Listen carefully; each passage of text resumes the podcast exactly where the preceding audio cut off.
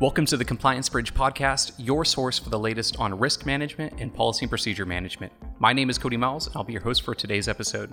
Today, I'm joined by Dana Greenberg, Customer Success Manager at ComplianceBridge, we're going to discuss the workflows feature in Total Compliance. You'll learn how this feature works, how our users are taking advantage of it, and how you can prepare for your next compliance audit with workflow reporting. Dana was a fantastic guest, and I know you'll enjoy this podcast.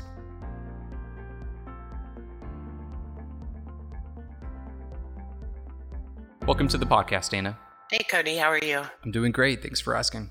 So, today we're talking about workflows in ComplianceBridge. Let me begin by asking why do policy managers and administrators even need workflow management?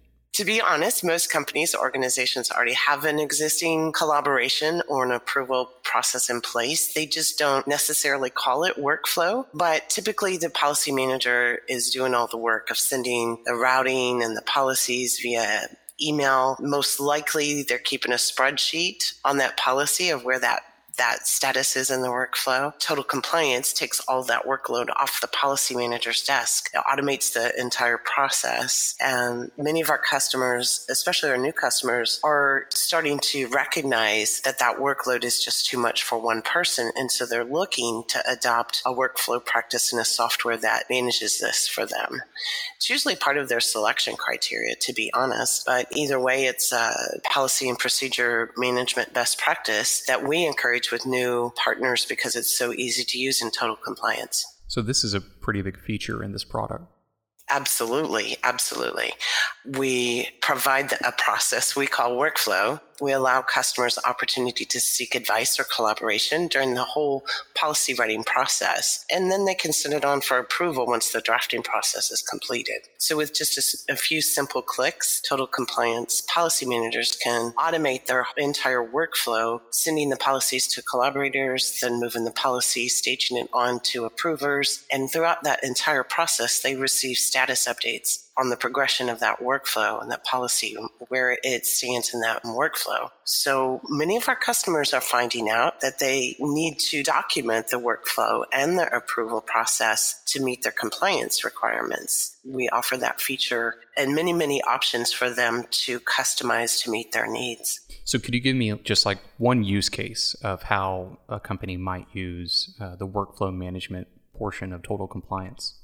Absolutely. This is my one of my favorites. We have a customer that must meet a 3-week pre-publish compliance period we help them build customize that total compliance report. They send policies through the workflow process to collaborators and approvers to view the policies for a three week period prior to that policy adoption. Then throughout that, the policy manager is receiving status updates of which people have viewed it, which people have contributed to it. And then at the end of that three week pre-published, they receive total compliance report that documents all of that and lets them know that they're ready to publish. And they, they pay strict attention to that three week period. The day that that three week period is up, they're sending out and publishing that policy. But they have all the documentation that they need to show to meet their industry certifications. So, how are advisory groups uh, built into this?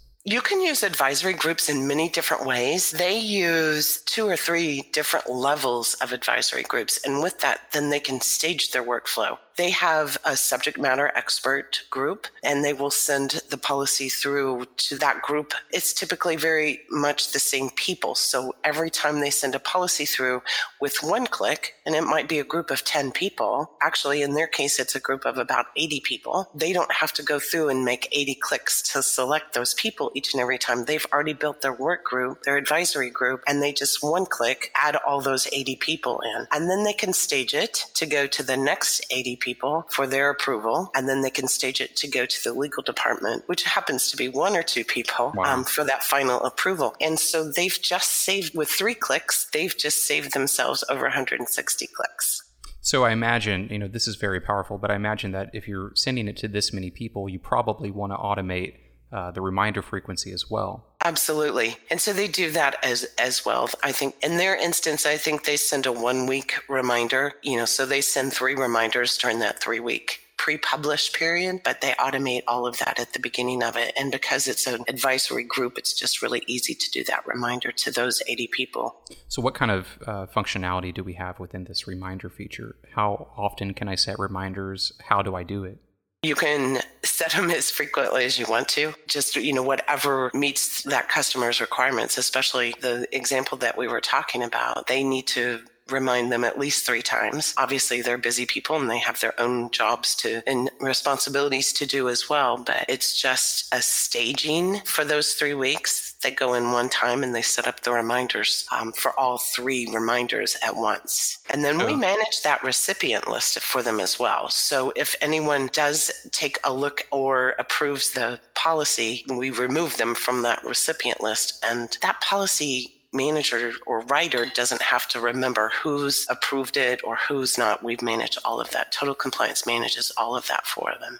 It's really neat. And I imagine with that, there's probably some pretty robust reporting features. Is that true? Oh, absolutely. So, Report Builder within Total Compliance gives the policy manager complete access to all of the data. So, for in this instance, they can build the report as pulling the data that they need. In the three week pre publish example we were talking about, they need to obviously see those dates where action has been taken on those policies. But at the end of the three week pre publish period, this report gives them all of the data all compiled in one report, which they can then keep and for their documentation purposes. Wow.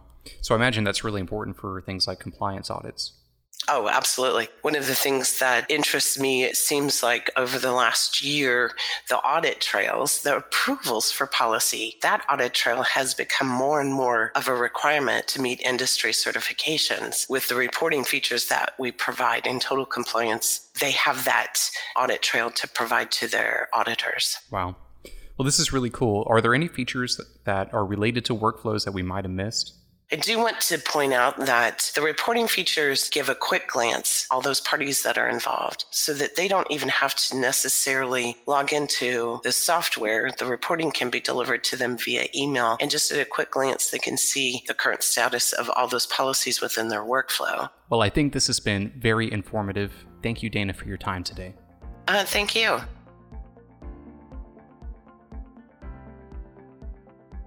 If you have any questions or if you would like to learn more about how Total Compliance can benefit your company's policy and procedure management needs, schedule a demo with us today. Talk soon.